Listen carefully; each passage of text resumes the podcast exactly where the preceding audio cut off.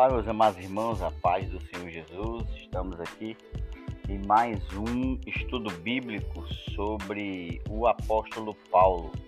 Nós estamos numa série de estudos sobre lições da vida e do ministério do apóstolo dos gentios para a Igreja de Cristo. É o quarto trimestre do ano de dois mil e vinte e um da Escola Bíblica, das lições bíblicas, publicada pela C P A D.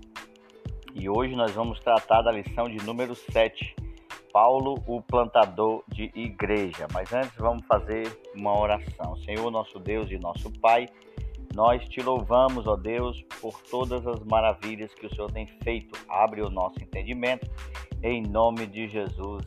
Amém. O nosso texto base se encontra na primeira carta do apóstolo Paulo à igreja de Corinto, no capítulo três, do versículo seis ao nove. Paulo diz: eu plantei, Apolo regou, mas Deus deu o crescimento. Pelo que nem o que planta é alguma coisa, e nem o que rega, mas Deus que dá o crescimento. Ora, o que planta e o que rega são um, mas cada um receberá o seu galardão, segundo o seu trabalho. Porque nós somos cooperadores de Deus, e vós sois lavouras de Deus e edifício de Deus. Se esses podcasts de escola bíblica têm sido bênção para você, compartilhe com outras pessoas, para que mais pessoas sejam alcançados pelo Evangelho do Senhor Jesus e para que o nome dele venha a ser glorificado. Então, a lição de hoje é a lição de número sete, Paulo, o plantador de igreja. Veremos que Paulo foi um dos maiores, se não o maior missionário do cristianismo da igreja primitiva. Paulo foi um grande desbravador, pregou o evangelho em muitos lugares. E Paulo, com certeza, está registrado aí nos grandes evangelistas da Igreja do Senhor Jesus. O texto áureo diz: eu plantei, Apolo regou, mas Deus deu o crescimento. A nossa verdade prática, a experiência com Cristo é o mais poderoso fator motivacional para plantar igreja. Então, parte da experiência com o Senhor Jesus. Nesta lição nós perceberemos o quanto o espírito desbravador do apóstolo Paulo se relaciona com a origem do movimento pentecostal no mundo. Em seus primórdios, durante a sua rica história, plantar igrejas a partir de círculo de oração nas casas, pontos de pregações, foram estratégias usadas por muitos missionários da nossa igreja, movidos pelo Espírito Santo, para que hoje nós nos tornássemos um dos maiores segmentos do mundo. Nesta lição nós estudaremos sobre o processo de plantação de igrejas que o apóstolo Paulo executou. Veremos que ele foi um desbravador da causa do mestre no mundo idólatra. E seu ponto de partida no ministério foi a cidade de Antioquia. Quando enviado para outras regiões no mundo onde o evangelho foi pregado, também refletimos sobre as características do plantador da igreja local em frente aos desafios atuais.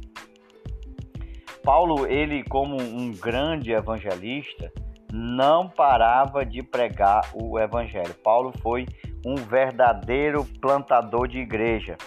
Em suas cartas, Paulo declara que foi chamado pelo Senhor Jesus, em Romanos capítulo onze, verso treze, para ser apóstolo dos gentios. A palavra apóstolo vem do grego apostolé, que significa enviado ou aquele que foi enviado. Paulo se destacou-se como um grande missionário transcultural. Atravessou mares, Paulo cruzou desertos, enfrentou açoites, prisões, para plantar igrejas na Europa, na Ásia e em vários lugares da sua época. Tornou-se o maior evangelista e o maior plantador de igrejas do cristianismo. Paulo pastoreou igrejas e desbravou campos que eram até então inalcançados, abrindo novas fronteiras para a implantação do Evangelho e do Reino de Deus na Terra. Agora é interessante que Paulo, como plantador de igreja, foi preso em Damasco, Atos capítulo nove, vinte e quatro. Paulo foi rejeitado e perseguido em Jerusalém, Atos capítulo vinte e um, do, vinte e um ao, do vinte e sete ao trinta e dois. Paulo foi esquecido em Tarso, Atos capítulo nove, vinte e seis. Paulo foi apedrejado em Listra, Atos capítulo dezessete, do versículo dezessete ao dezoito. Em Antioquia da Pisídia, Paulo foi banido daquela cidade, em Atos capítulo treze e o versículo cinquenta. Em Icônio, Paulo fugiu a tempo para não ser apedrejado, Atos capítulo catorze, verso seis. Paulo enfrentou oposição na cidade de Éfeso, Atos dezenove, um, do vinte e um ao vinte e nove. Paulo foi preso novamente em Jerusalém, acusado em Cesareia. Paulo foi picado por uma víbora, uma cobra venenosa em Malta, Atos capítulo vinte e oito, do um ao seis. E, finalmente, no final de sua carreira ministerial, Paulo foi preso em Roma. Paulo enfrentou diversos sofrimentos, humilhações, e foram incontáveis os grandes desafios que Paulo enfrentou ao longo do seu ministério apostólico. Mas Paulo tinha consciência do seu chamado. E ele, escrevendo a segunda carta de Paulo a Timóteo, a capítulo dois, verso três, ele diz para Timóteo: "Sofre, pois, comigo as aflições como um bom soldado de Cristo." Então, Paulo foi aí um grande evangelista. Ele foi preso, rejeitado, perseguido, escorraçado. Paulo foi apedrejado, foi chamado de tagarela. Paulo foi banido. Paulo fugiu para não ser apedrejado. Foi picado por uma cobra venenosa. Foi preso em Jerusalém, acusado em Cesareia. Foi preso em Roma. Enfrentou oposições, mas Paulo jamais desistiu do seu chamado. Então, não desista do seu chamado. Se Deus lhe chamou, Deus colocou dentro de você um chamado, embora tenha grandes adversidades e aflições, faça como Paulo e como um bom soldado de Cristo, sofre, pois, as aflições. O nosso primeiro ponto da nossa lição vai falar de Paulo como um desbravador, Paulo, um desbravador do Evangelho, desbravador sobre uma gloriosa obrigação. Paulo foi, sem dúvida, o grande desbravador da fé cristã no mundo gentílico. O apóstolo Paulo contribuiu grandiosamente na implantação de inúmeras igrejas e também no crescimento da fé cristã. Não houve quem plantasse tantas igrejas em tão pouco tempo como o apóstolo do gentio. Sua vida e o seu ministério hoje nos constrange a semear o evangelho e a plantar igrejas em lugares onde as pessoas nunca ouviram falar do evangelho das boas novas. Uma gloriosa obrigação Paulo tinha. O apóstolo Paulo foi chamado por Cristo para pregar o evangelho aos gentios. Por isso que nós encontramos, por exemplo, na carta que ele escreve à igreja de Éfeso, no capítulo três, verso onze, a seguinte expressão: "Eu, Paulo, sou o prisioneiro de Jesus Cristo, por vós, os gentios." O apóstolo Paulo foi chamado por Cristo. Por isso que ele disse: "Eu, Paulo, sou prisioneiro de Cristo." Neste sentido, toda a ousadia, coragem, precisão, dedicação, compromisso do apóstolo Paulo no ministério de plantação de igrejas levaram em conta esse compromisso que ele tinha. E ele ressalta, reforça no capítulo nove da primeira carta de Paulo aos Coríntios, no versículo dezesseis, quando ele diz: "Pois me é imposta esta obrigação, e ai de mim, se não anunciar o evangelho." A plantação de igreja é uma parceria. É, a plantação de igreja envolve dois trabalhos, trabalho duplo, na verdade. O trabalho do homem e o trabalho de Deus. Nós, como servos do Senhor Jesus, plantamos igrejas como sementes na terra. E é interessante que Paulo, quando escreve à igreja de Corinto, no capítulo três, na primeira carta, do versículo seis ao nove, ele traz a imagem da plantação, é, em especial na sua primeira carta, trazendo ali uma ilustração de como que seria o trabalho e o processo de plantação de igrejas. Ele diz assim, na primeira carta de Paulo aos Coríntios, no capítulo três, do versículo seis ao sete, ele diz: eu plantei, Apolo regou, mas o crescimento veio de Deus. De modo que nem o que planta é alguma coisa e nem o que rega, mas Deus que dá o crescimento. Nesse divino ministério de plantação de igreja, à luz do que Paulo falou aqui nessa passagem para a igreja de Corinto, fica claro que o trabalho de semear e plantar é nosso, mas quem faz germinar, quem faz frutificar, quem faz crescer é Deus. O apóstolo Paulo dava o devido mérito desse processo a Deus. Paulo não trazia para si esse mérito. Paulo foi um grande é, pregador do evangelho. Paulo ele não se envergonhava do evangelho. Tanto é que após a sua conversão, ele tornou-se um pregador do evangelho.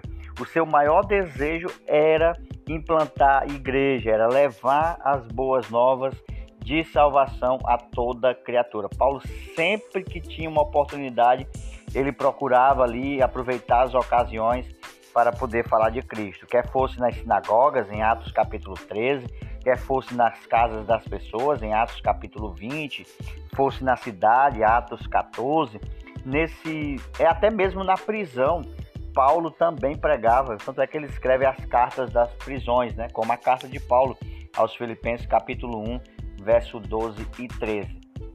Paulo também sentia-se um devedor.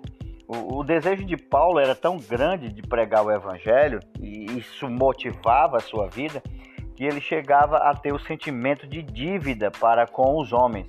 Por exemplo, na carta que ele escreve à igreja de Roma, no capítulo um e verso catorze, Paulo diz: eu sou devedor tanto a gregos como a bárbaros, como a sábios e como a ignorantes. É interessante que Paulo tinha esse sentimento de dívida não só restrito às pessoas que estavam perto dele, mas também pessoas de outra cidade. Por isso que ele desejava sempre estar fazendo viagens para espalhar o evangelho.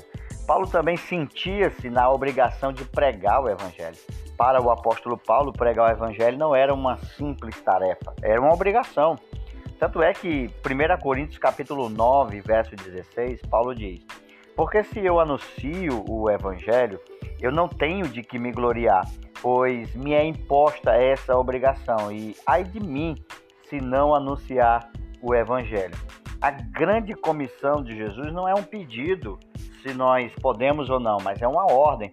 Lá em Mateus capítulo vinte e oito, versículo dezoito ao vinte, em Marcos capítulo dezesseis, também versículo quinze, ide por todo mundo, pregai o evangelho a todas as nações, fazendo os discípulos, ensinando a guardar todas as coisas que vos tenho ensinado, e estarei convosco até a consumação do século. Paulo também estava disposto a sofrer por amor a Cristo e ao evangelho. Quando Paulo se despediu, por exemplo, lá em Éfeso dos presbíteros, ele disse que estava pronto para cumprir a sua missão.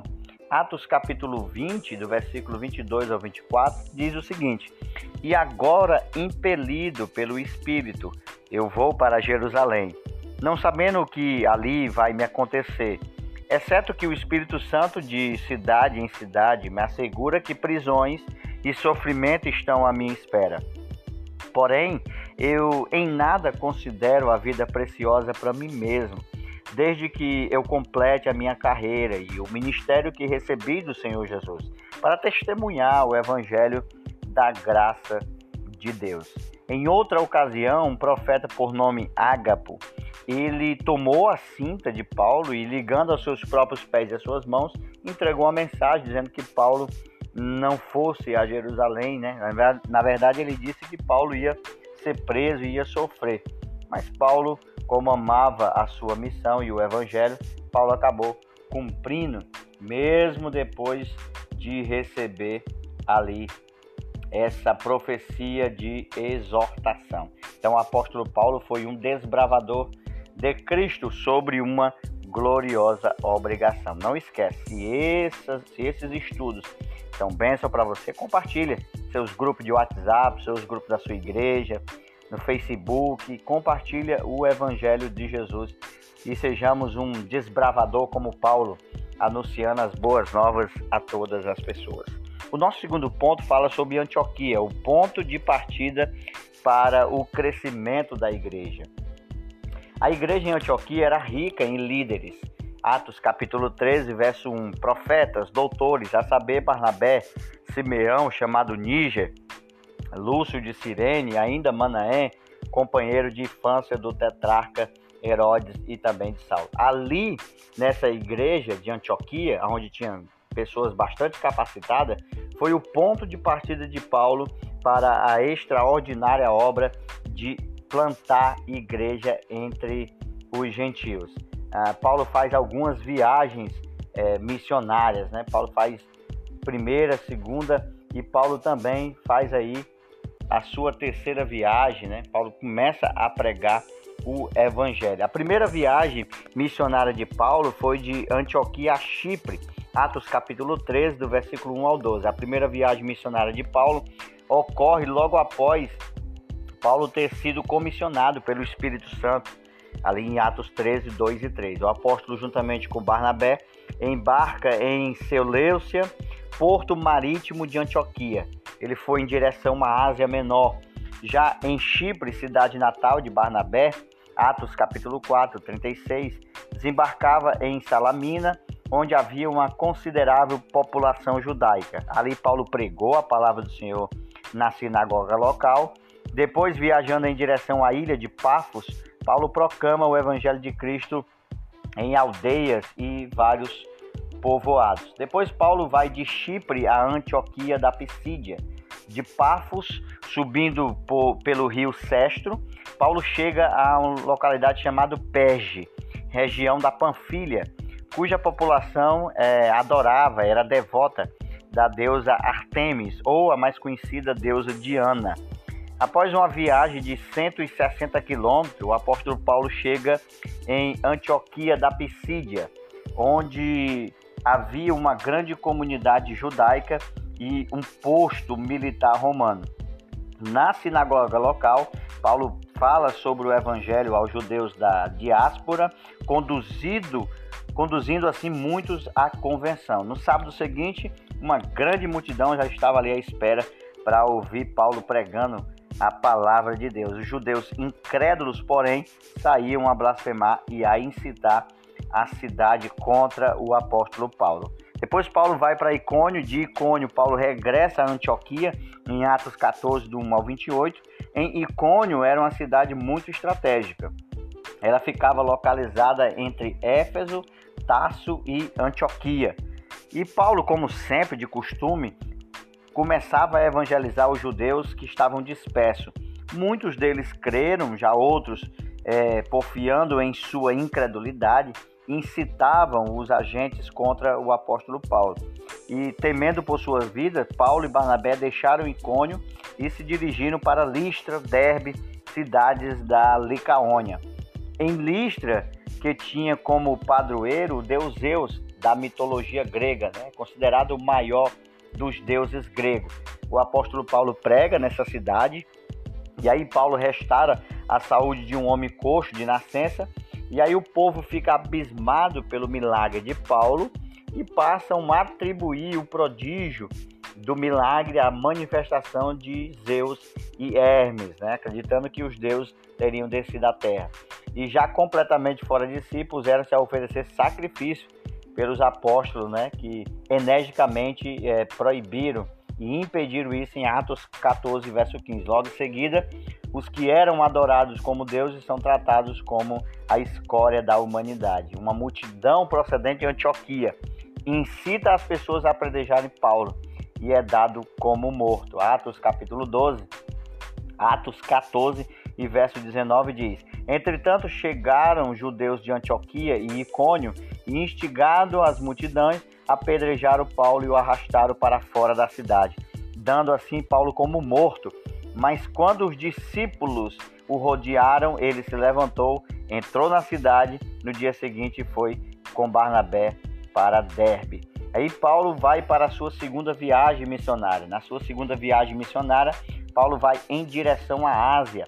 Após uma ruptura com Barnabé, Paulo prossegue a sua campanha missionária, assim na companhia de Silas, que também era profeta, em Atos quinze, trinta e dois. Em Listra, Paulo se une com um jovem grego hebreu chamado Timóteo, a quem o apóstolo escrevia duas epístolas, deixando assim em Antioquia. Passaram pela Síria, a Cilícia, confortando as igrejas na fé e informando acerca da resolução do concílio com a igreja mãe, que era a igreja de Jerusalém, lá em Atos capítulo dezesseis. Depois Paulo vai em direção à Europa, e aí Paulo chega em Troade. Em Troade, Paulo é orientado numa visão a seguir para a Macedônia e o rumo a Filipos. Ele passa pela a cidade de Samotrácia e também por Neápolis até chegar em Filipos. Esta foi a primeira cidade da Europa que recebeu o Evangelho. E aí Lídia, que foi a primeira europeia a receber Cristo, constrange o apóstolo a hospedar em sua casa. Nessa cidade, Paulo expulsa o espírito de adivinhação de uma jovem, que por intermédio desse artifício davam grandes lucros aos seus senhores. Depois Paulo no cárcere, juntamente com Silas, adoravam a Deus, quando um terremoto abriu as portas da cadeia e o episódio constrangeu o carcereiro que estava pastorando Paulo, e aí toda a sua família se converte a Cristo. Atos dezesseis, do trinta ao trinta e dois diz: depois, trazendo-os para fora, disse: Senhores, o que devo fazer para ser salvo? E aí eles responderam: creia no Senhor Jesus Cristo e será salvo você e toda a sua casa. E pregavam a palavra de Deus ao carcereiro e a todos os que faziam parte da casa dele. Depois Paulo regressa, né, na sua viagem missionária de Atenas. Paulo dirigiu-se a Coríntios e mais importante metrópole da Grécia. Paulo faz ali uma grande obra de evangelização nessa cidade. Fez contatos com Áquila e Priscila, que se tornaram seus companheiros, e ao sábado Paulo consagrava-se a proclamar o evangelho entre os judeus e gentios ali residentes. Depois Paulo faz uma terceira viagem missionária de Antioquia à Macedônia. De Antioquia, Paulo dirigiu-se a Éfeso com o objetivo de confirmar as igrejas locais. Em seguida, orou para que o Espírito de Deus descesse sobre aquelas pessoas que estavam ali, e imediatamente começaram a falar em outras línguas e a profetizar. Como resultado do seu trabalho, a superstição que havia na cidade foi vencida. Depois, Paulo foi de Filipos a Jerusalém.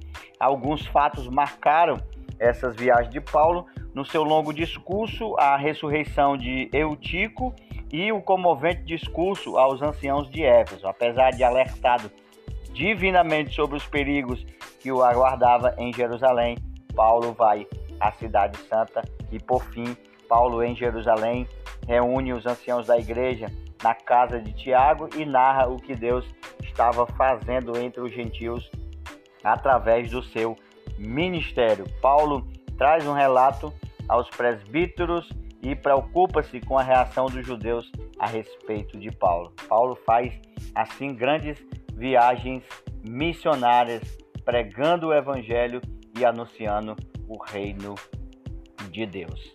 A igreja de Antioquia foi o ponto de partida para Paulo plantar inúmeras igrejas. O nosso terceiro e último ponto: as características de um plantador de igreja. Primeiro, motivado pelo chamado. Deus nos chama e confirma esse chamado no corpo de Cristo. Na vida de Paulo, tudo começou no caminho para Damasco, lá em Atos capítulo nove, versículo quatro e cinco. Paulo teve ali um encontro com o Senhor Jesus. Jesus ali é, se manifesta a Paulo, que Paulo ele estava perseguindo, na verdade, a igreja de Cristo, né? Ele estava furioso, estava com cartas autorizada pelos os religiosos da época no intuito de perseguir a igreja do Senhor Jesus. Mas Paulo ali tem um encontro com o Senhor Jesus e aí ele é preparado, capacitado pelo Senhor Jesus, né? Em Atos capítulo nove, no versículo quatro e cinco diz: e ele caiu por terra e ouviu a voz que ele dizia: Saulo, Saulo, por que você me persegue? E ele perguntou: Senhor, quem é você? E a resposta foi: eu sou Jesus a quem você persegue. Mas levanta-te, entra na cidade e onde lhe dirão o que deve fazer. Aí Paulo começa aqui o seu despertamento, o seu chamado para pregar o evangelho. E aí no versículo quatorze, eis que aqui em Damasco ele tem autorização dos principais sacerdotes para prender todos os que invoca o teu nome. Ah, mas o versículo quinze diz: mas o Senhor disse a Ananias: vai, porque este é para mim um instrumento, um vaso escolhido, para levar o meu nome diante dos gentios e reis, bem como diante dos filhos de Israel, pois eu mesmo vou mostrar o quanto ele deve sofrer pelo meu nome. Então Ananias aqui fala para o Senhor Jesus na visão que Paulo estava perseguindo a igreja, mas Ananias não sabia que o Senhor Jesus teve um encontro com Paulo e Paulo agora era o instrumento escolhido.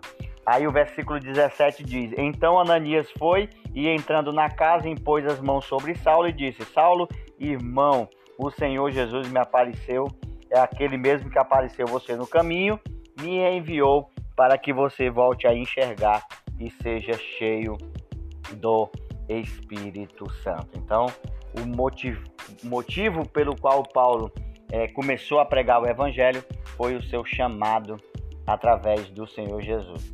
Sempre há um ponto de partida em que somos tomados pela nossa consciência daquilo que Deus nos chamou para fazer. Deus chamou você, você que está ouvindo este estudo bíblico. Deus lhe chamou para uma missão, então cumpra uh, o seu chamado. Essa consciência do chamado é o fator motivacional que nos faz enfrentar os desafios diante de nós. O apóstolo Paulo foi experimentado no deserto da Arábia. Depois Paulo ficou um tempo afastado, né? Deus ali o capacitou para que ele pudesse plantar igrejas. Paulo é, foi forjado o seu caráter e Deus ele faz assim, Deus forja o nosso caráter. Muitas vezes Deus nos leva a, a um deserto, muitas vezes passamos por aflições, por adversidades, aonde o nosso caráter é formado. E Deus, ele trabalha o nosso temperamento, Deus trabalha o nosso caráter e a nossa personalidade. Então, Paulo tinha em Cristo a sua motivação para plantar igrejas. A nossa conclusão é: vimos que muitos episódios na vida do apóstolo Paulo aumentaram sua visão para expandir a igreja por todas as partes. Em segundo lugar, é vontade de Deus que vidas sejam chamadas por ele para se tornarem plantadoras de igreja. E em terceiro lugar, pessoas que amem proclamar a palavra de Deus para quem não a conhece e formar uma igreja local que glorifique a Deus e viva a fé com fidelidade ao nosso Senhor Jesus. Jesus nos chamou para pregar o evangelho e implantar as igrejas para a glória de Deus. Que Deus te abençoe e até o nosso próximo encontro. Eu sou Éder Oliveira.